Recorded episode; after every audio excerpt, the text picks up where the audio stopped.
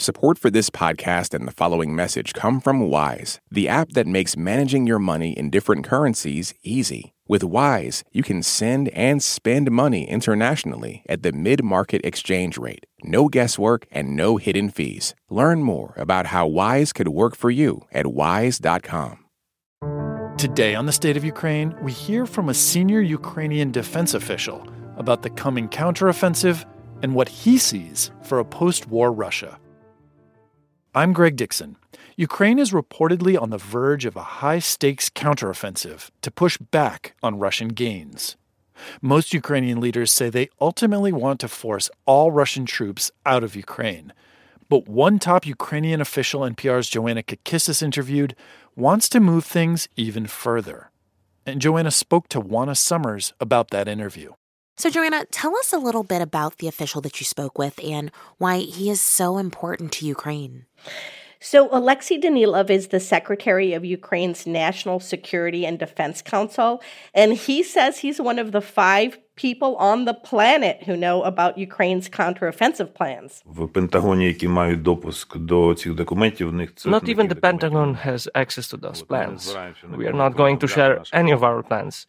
We have several options to choose from, and our president will choose the best one based on the circumstances. Things like when to launch it, the resources they have. Uh, President Zelensky has said that Ukraine must have all the pieces in place, like enough ammunition, weapons, enough soldiers, anticipating what the Russian tactics will be. Uh, but Danilov says he's tired of Western reporters asking him about this counteroffensive, and he's also tired of some Western leaders placating Russian President Vladimir Putin. He says that resulted in Russia occupying and then illegally annexing the southern Ukrainian peninsula of Crimea in 2014 and Russian proxies occupying parts of eastern Ukraine the same year.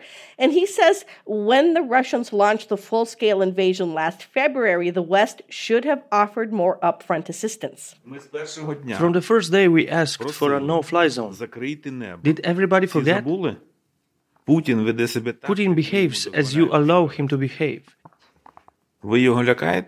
Are you scared of him? We are not. We will fight, defend our freedom, defend our independence. We will chew at them until the end. He said that the Ukrainians would keep fighting Russian forces even if they had to do it with their teeth. Fight with their teeth. Joanna, that sounds pretty desperate to me. Well, one, it's not desperation. Uh, Mr. Danilov says it's determination. He and others have said repeatedly that Ukraine needs more weapons, uh, and that's because Mr. Danilov's idea of victory is very ambitious. Listen to how he describes it. The Russian Federation must cease to exist, insofar as it exists today. This way, it will cease being a threat to us and to all the neighbors around it. Our Western partners do not understand this. They are not preparing for the collapse of Russia, but we are. Joanna, what does he mean by the collapse of Russia? So, Juana, before I answer that, I do want to say that we spoke to Mr. Danilov before the drone attacks on the Kremlin on Wednesday, which prompted Russian officials to accuse Ukraine of trying to assassinate President Putin. Now, President Zelensky and many other officials in his administration have strongly denied attacking Moscow, but they and Mr. Danilov have made clear that that they, that they do not see any chance of peace for Ukraine with President Putin in power. Uh, Danilov is not satisfied with regime change, and as you heard, he wants to see a breakup of the Russian Federation. Joanna, did he elaborate at all on how he expects that that would happen? No, he did not elaborate. And military analysts say this is very unrealistic, that the very best case scenario for Ukraine is that it gets its land back.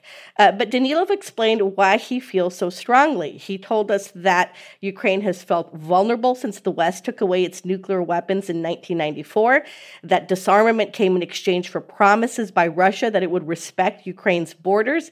And he says that clearly has not happened. So he wants the West to hold Russia accountable this time around. That's NPR's Joanna Kakissis in southern Ukraine. Joanna, thank you. You're welcome, Juana.